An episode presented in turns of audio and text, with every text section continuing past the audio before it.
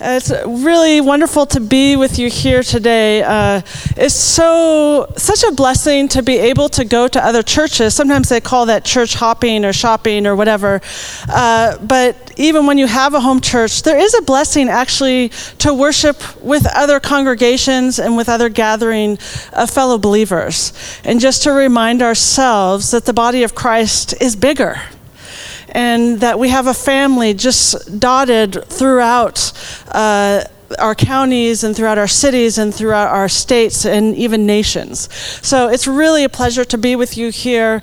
Uh, I hear so many good things about this church, and my husband and I always enjoy when we're able to visit here.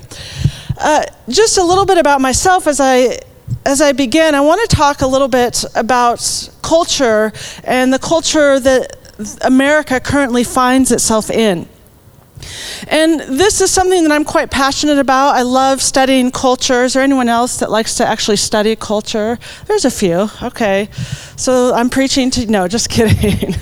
Uh, it's something I'm quite passionate about because I am and have been since I was left home. I have been in missions, and I was a missionary in South Africa for 15 years. And as a cross cultural missionary, it was something where you don't just go and preach the gospel or you don't just go and serve, you go and you have to learn and study culture. You have to learn about this new place that you're in in order to effectively reach and communicate about Jesus. And so I did that in South Africa. At 19 years old, I left and moved to South Africa and was there for mostly uh, most of the next 20 years until I moved back to the States a year and a half ago. And so I'm 41 years old now, and so I have spent most of my adult life in South Africa, and currently now I am living as an adult for the first time here in America. That's a pretty that's a pretty amazing thing actually when you grow up in a country and then leave and then suddenly as an adult you come back. And we would come for visits at times to the States. We would bring our family to reconnect, bring our children back to the States. And it also always would give you just a little peek into what's going on here in the States. And each time that we would come back, we would notice some different interesting things.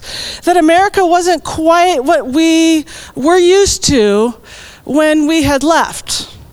And you can maybe imagine that because maybe you live here and you think it's not quite what I'm used to. And even in South Africa, we worked with an organization called Youth with a Mission, which was a global, is a global missions organization. And we would get people from Western countries often that would want to come and study with us. And so we would get people from the United States or Canada or Australia, New Zealand, or from Europe, France, and England, all these different places, they would come down to South Africa along with South Africans and people from other African nations. So, over the years, over many, many years, we would see uh, young people come from Western nations, Europe, North America, and we would see them come. And through the years, as each of them, little pockets of them would come, we would start to notice these people seem to be getting stranger and stranger. Still the same funny accent. The Americans still talk too loud and you know, the Europeans still dressed in their unique European way.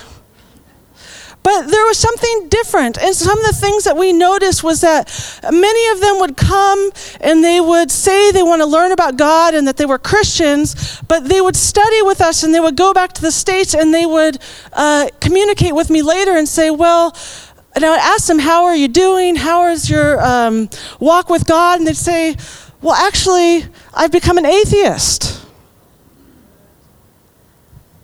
And the first one or two times that happened, it was, it was like a punch to my gut. These were not just people who were kind of checking out Jesus, these were people who were passionate about the Word of God. And that over a couple years after, after they had left us, they had decided that God doesn't exist at all.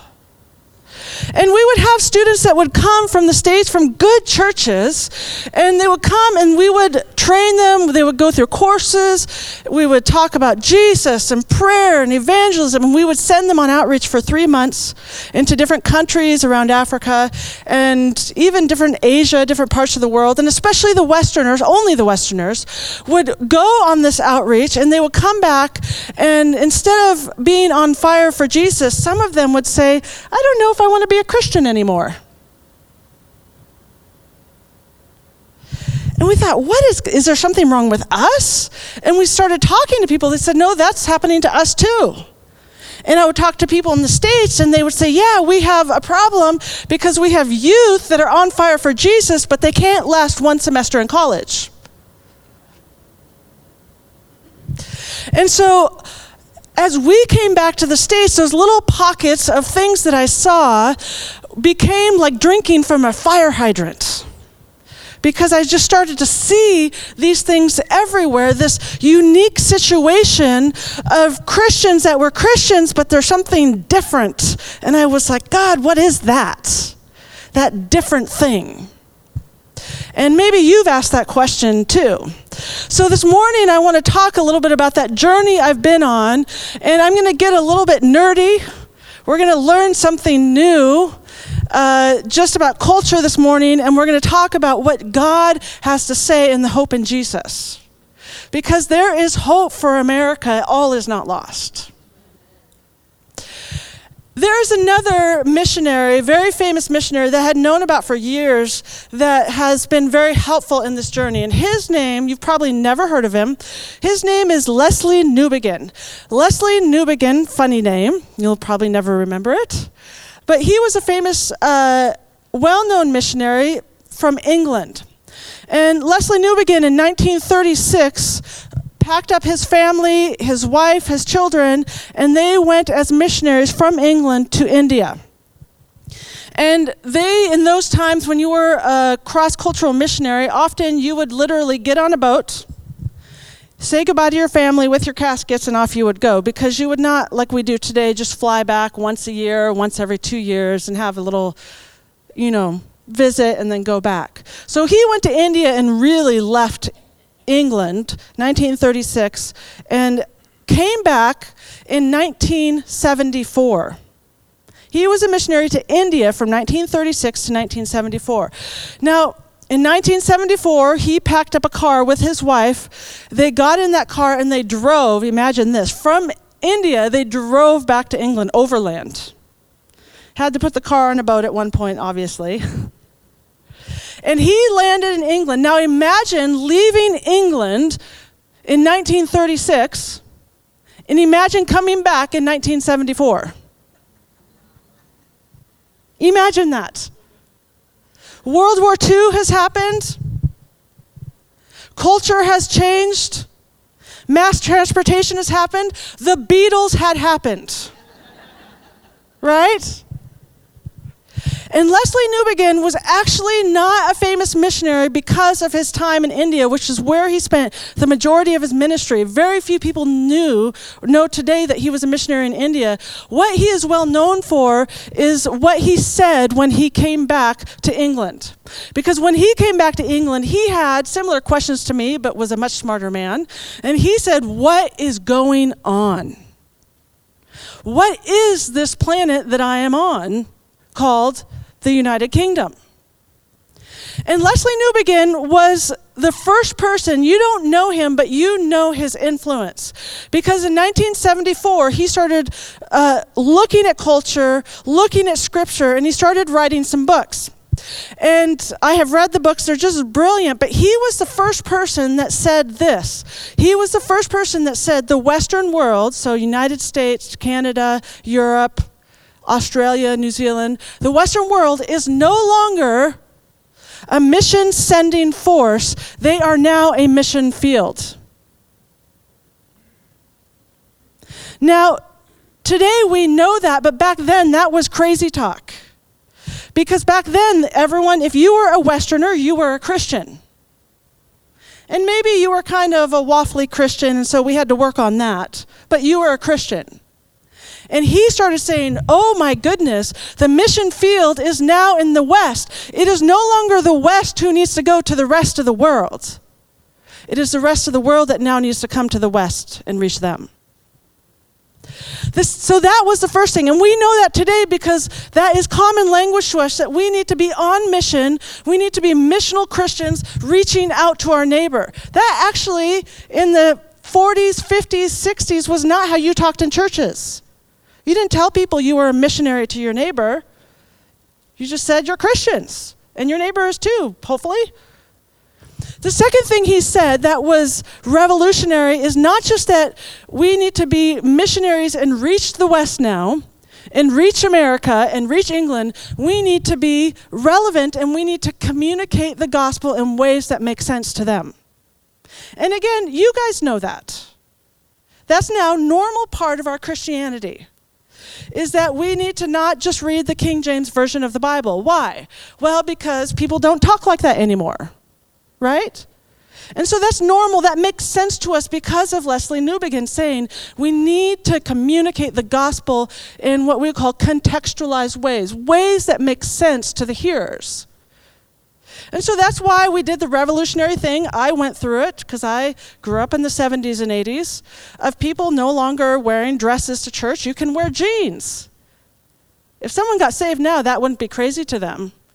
But how many of you remember those days when it's like, whoa, it's so great someone can wear jeans and feel comfortable? That was all part of being relevant, and that's good. But there is one thing that we as a church have not adjusted to yet, and we have to make that adjustment, and that's what I want to talk about this morning. That was just my introduction.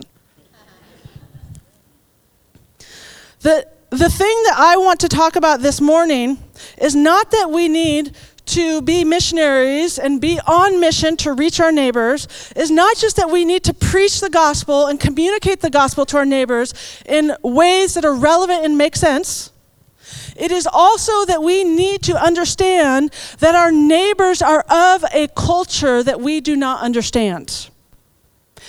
The big mistake that we have made up till now, I would propose, and many people would propose, is that we are treating we are treating the mission field of America today like they are some average mission field anywhere else in the world, and they are not. And they are not. So that makes me want to turn. Again, we're going to get a little bit nerdy for a second. So if you like to learn new things, this is going to be for you. The rest of you can hold tight because we're going to get to Jesus in a second. This brings me to something I want, and this is really, really important for you to get this. There's a man by the name of Philip Rieff. And Philip Rieff is a Jewish scholar. He's not even a Christian, but he gave a really um, helpful grid of how to look at culture. And I want to go through that today so that we can understand the world that we are in today. Philip Rieff said there's basically three types of culture, and I think we have a slide. The first culture, he said, this is what he called first cultures, but I will call them pre Christian cultures. And he said there are cultures in the world which are what he called first cultures or pre Christian cultures, cultures that have not been reached in any significant way with the gospel of Jesus Christ. They do not have an established church. And we know these cultures. Uh, maybe if I were to be in South Africa and I went to a rural village in South Africa where I said, you know, have you heard about Jesus? And they would say, I've never heard of this man. Or, yeah, I've heard about him, but we've never accepted him. And that's traditionally first cultures is what we think of as mission fields, going to preach the gospel to those who have not heard or accepted Jesus. These are cultures where they have a, a strong belief in the spirit world. And they do or don't do things because the ancestors might be angry at you. So I, that's what I would deal with in South Africa often. They would tell me, oh, don't do that. Why? Not because Jesus said so, but because your ancestor might punish you. Your dead ancestor, by the way. That's a first culture. They don't have a common belief system and that this is our common beliefs. This we all believe there is one God and there are the 10 commandments and we don't do those things. Culture, first cultures don't necessarily have a common established written belief system. Okay.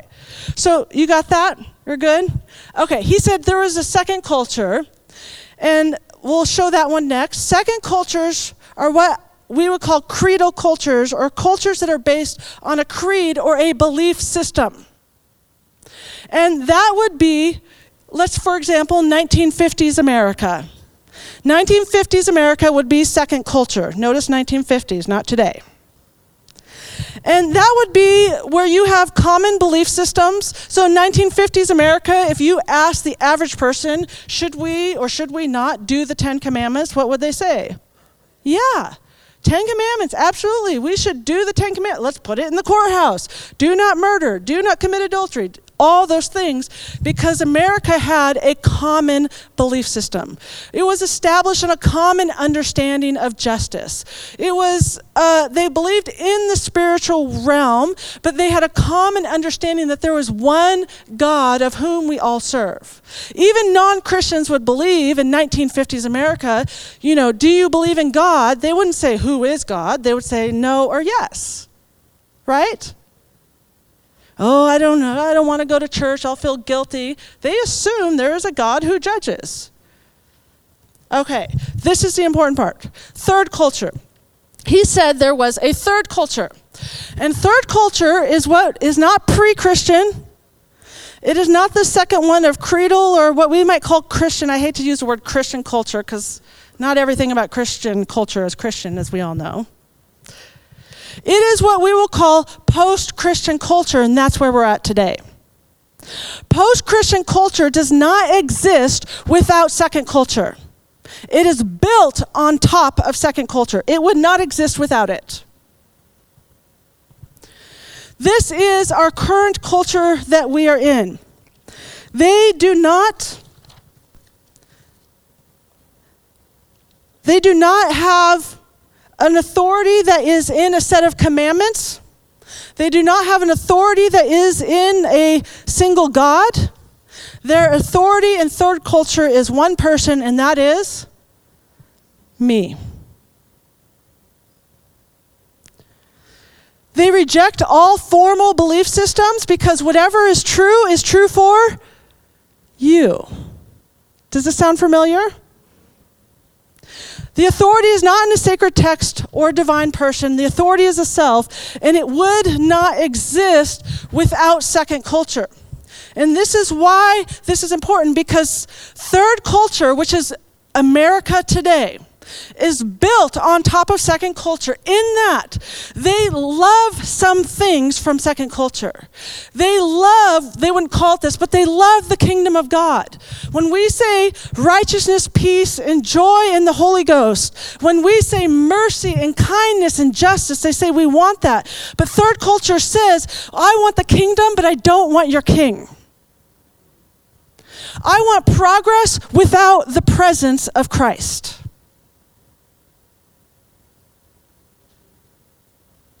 Can I say that again? Culture today is taking Christianity. It is taking it and is taking the things that they want from it, but is rejecting the things that they don't want. They are not just saying, I reject it. They are saying, I take the kingdom of God and then I myself, as my God, improve on it because I know how to make it better. You Christians have a piece of the puzzle. Thank you for that. But I don't like your oppressive sexual ethic. You Christians, you know, this is the, that is great, but I don't like how you do this. And so I think third culture says, and America today says, we can have the kingdom, but we don't want the king. We are going, the only way for us to have progress is without the presence of Christ.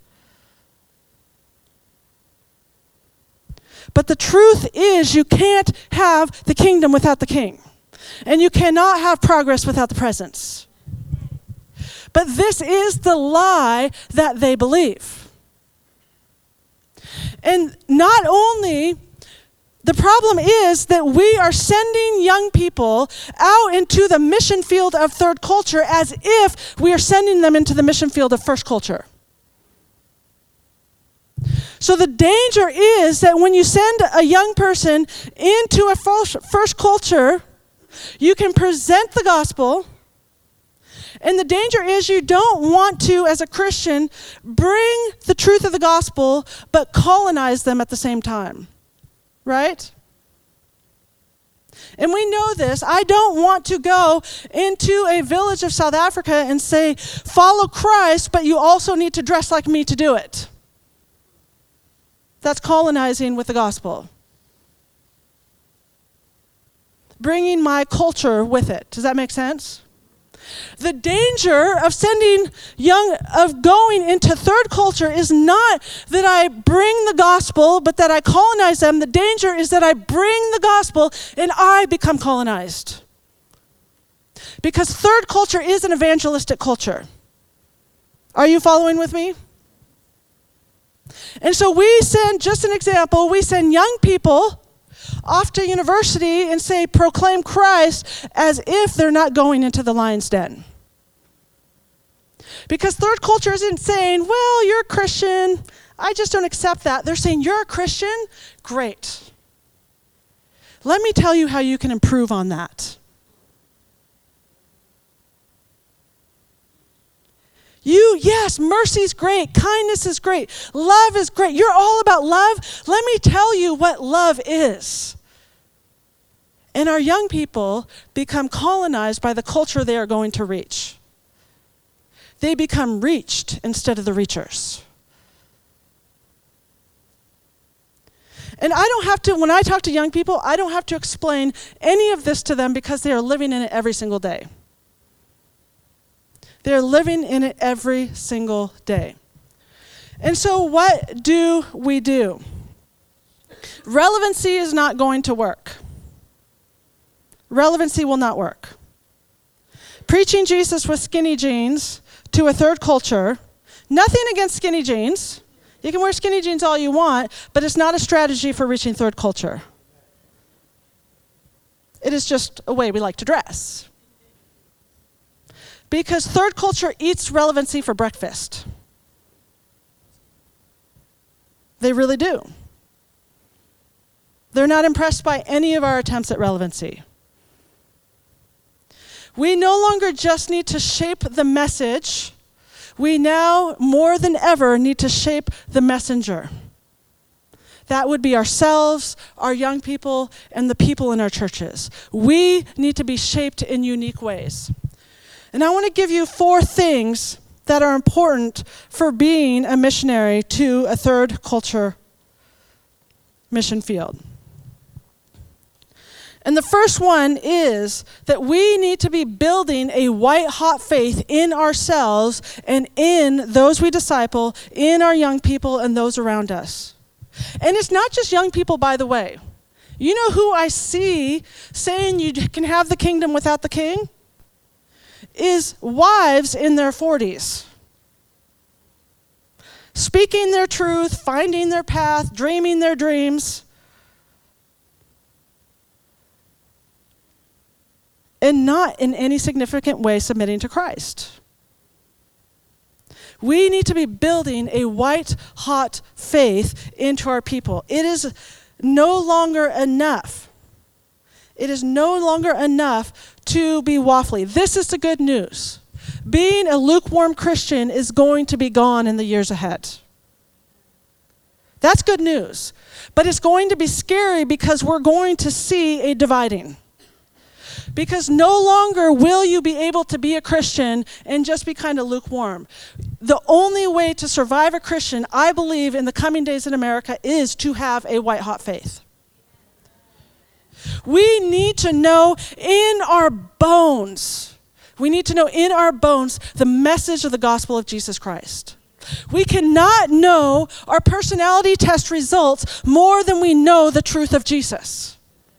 We cannot be more enamored with knowing self than knowing Christ.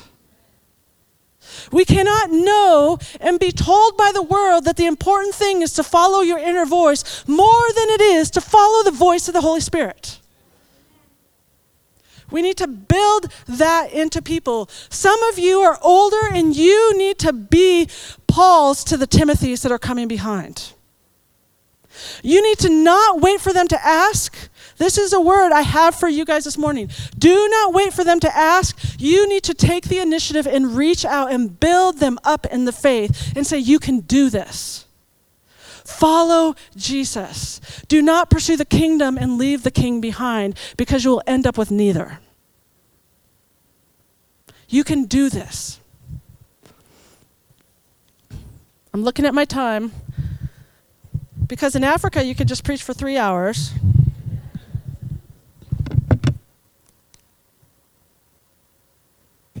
I was told that's not acceptable here.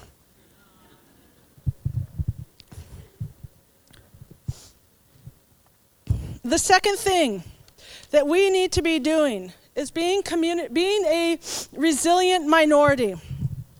The days of a Christian majority are gone in America. Mourn it, bury it, cry your tears, and let's move on to the business of the kingdom. I think one of the biggest things holding us back is a generation of people who should be mentoring the next generation who are weeping because they're wishing for the good old days. The good old days have gone. Our young people, you ask them, Are you a majority in your school? And you'll know the clear answer No, I am not. It's only adults who think that somehow we're still going to be the majority. The young people know I am a minority. But we are not a minority without hope. We are a resilient minority. And throughout Scripture, God used minorities for the biggest moves of God in history. He used the 120 people at Pentecost, not today how we'd think, well, you need at least a 1,000 to have a move of God. He said 120 sufficient. He used the minorities in the Old Testament prophets, small groups of people small groups of people to speak to whole nations. God is going to do it again today, but we need to be resilient minorities, full of hope. Again, older generation, be people who do not freak out about the changes, but are full of hope. We need you to be hope filled. Because what happens when those who carry the hope of the world no longer have hope for the world? We are nowhere and we are lost. Older generation, we need you to speak into the lives of the younger ones, saying, You can do it and God can do it through you. It looks dark, but greater is He that is in you than He that is in the world. The light shines in the darkness, and the darkness cannot overcome it. It looks dark but the light is brighter. We need to be a resilient minority, not people who are panicking, but people are saying, This is where we're at, but God works in this way. We cannot be a church who is enamored with the power of the world. We need to be a church who is obsessed with the power of the Holy Spirit. The power of the world counts numbers, the power of the Holy Spirit rests in confidence. We don't need to count numbers, we've got Him. We don't count numbers to see if we're doing okay or not okay. We've got Him within us. The third thing that we need to be is communities that ask hard questions.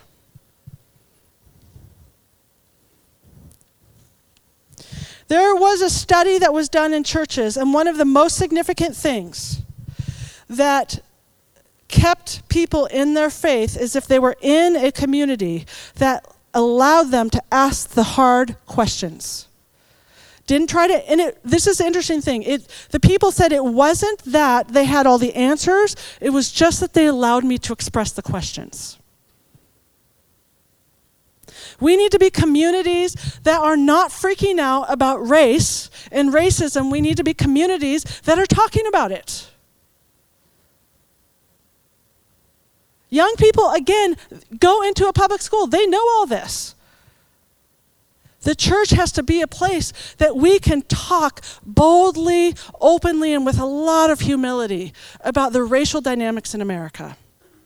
We need to be people where we can talk about the, the conversation on sexuality in America because it is the number one issue facing us today it's not that you have to have all the answers, it's just that we have a place that is not panicking because we've got God.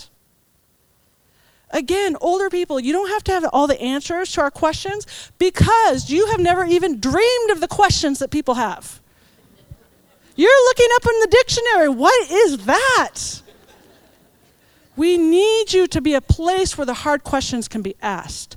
And you can say, I don't know the answer, but I know Jesus. Let's just turn to him.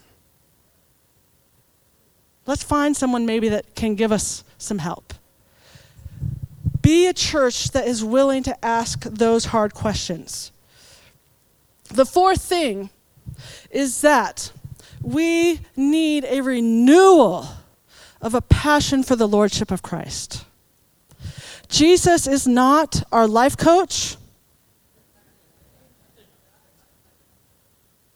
He is not our buddy. He is our friend, but He is not only that. He is our Lord and our King. I mean, you even use the phrase Lordship of Christ with the general population, and that means nothing to them. I recognize that. But the authority of Jesus, the authority of Jesus. Today, we hear, and American culture hears us say, Jesus is personal. You can you have a personal walk with him. He has a personal plan for you. There is, he's all about your personal dreams. And God is personal, don't get me wrong. But you know how they hear that? Christianity is all about me. I know how we intend it, but that's not how they hear it. Christianity is all about me. And when it's all about me, why do you need Christianity? Just go on being all about yourself. We need people like Paul with Timothy. I want to read this verse in closing.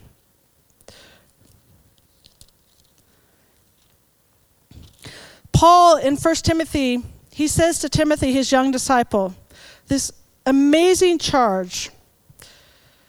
And he says, This is his charge, if we're talking about being charged chapter 6, verse 13, it says, I charge you in the presence of God, who gives life to all things, and of Christ Jesus, who in his testimony before Pontius Pilate made the good confession, to keep the commandment unstained and free from reproach until the appearing of our Lord Jesus Christ, which he will display at the proper time. He who is the blessed and only sovereign, the King of kings and the Lord of lords, who alone has immortality, who dwells in unapproachable light, whom no one has ever seen or can see. To him be honor and eternal dominion and power. That that would be our charge, and that we would cultivate in our communities and in our lives a renewed emphasis on the lordship and the kingship of Jesus Christ in our lives.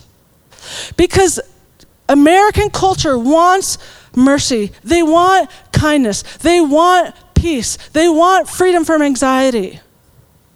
And they are being told that submitting to anyone but yourself is going to destroy you. We need to reclaim the glorious truth that submitting to Jesus will not enslave you. It will free you to mercy. It will free you to kindness. It will free you to grace. Saying no and dying to yourself in American culture is their worst nightmare. But that's the tricky thing about the kingdom, isn't it? Dying to self is actually how we find ourselves. Isn't that backwards and wonderful and glorious? Submitting to Jesus is not losing ourselves. Submitting to Jesus is finding ourselves in the presence of a kingdom that gives us all the things we initially desired when we were following ourselves.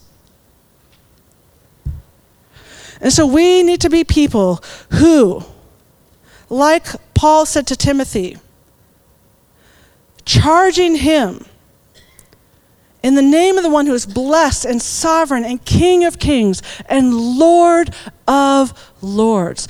Following him, you cannot lose. A culture that wants the kingdom without the king. You can have the kingdom, but you must not just have the king, you must submit to this king. Finding ways to get there and show them the glory and the grace and the joy that is found in submitting to a good God who has nothing but good things for us. Our young people are desperate. Our old people are desperate. There is hope for America. And I think that finally we're at a place as a nation where we're no longer fooling ourselves. We're saying this is where it's at. We are lost. We feel a little overwhelmed, and God's saying, Yay, you're at the end of yourself. This is great. I've been waiting for this moment. So now he can move and he can have all the glory and the honor forever and ever. Amen.